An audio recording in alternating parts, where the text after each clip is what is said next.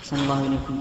حكم استقبال القبلة في بداية الصلاة يعني الراحلة عند التكبير.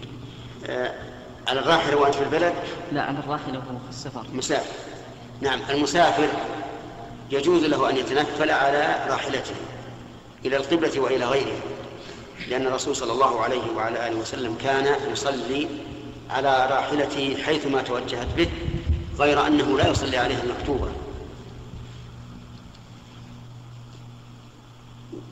والأفضل إذا لم يشق أن يبتدئ تكبيرة الإحرام وهو متجه للقبلة والباقي إلى جهة السير فإن لم يفعل فلا حرج فلا حرج عليه. الصلاة صحيحة لأن المقصود تيسير المقصود تيسير التطوع على المكلف حتى يتمكن من فعل التطوع بدون مشقة.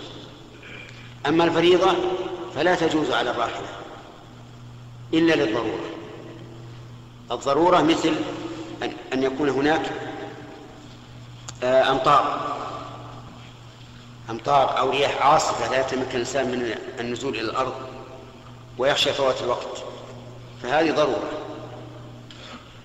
وأما إذا لم يكن هناك ضرورة فإنه يجب أن يقف وأن يصلي في الأرض. ما لم تكن الراحلة واسعة كالسفينة مثلا بحيث يتمكن من استقبال القبلة والقيام والركوع والسجود والقعود فهذا لا بأس أن يصلي ولو ولو لغير الضرورة. فصار أن هناك فرق بين الفريضة والنافلة. نعم.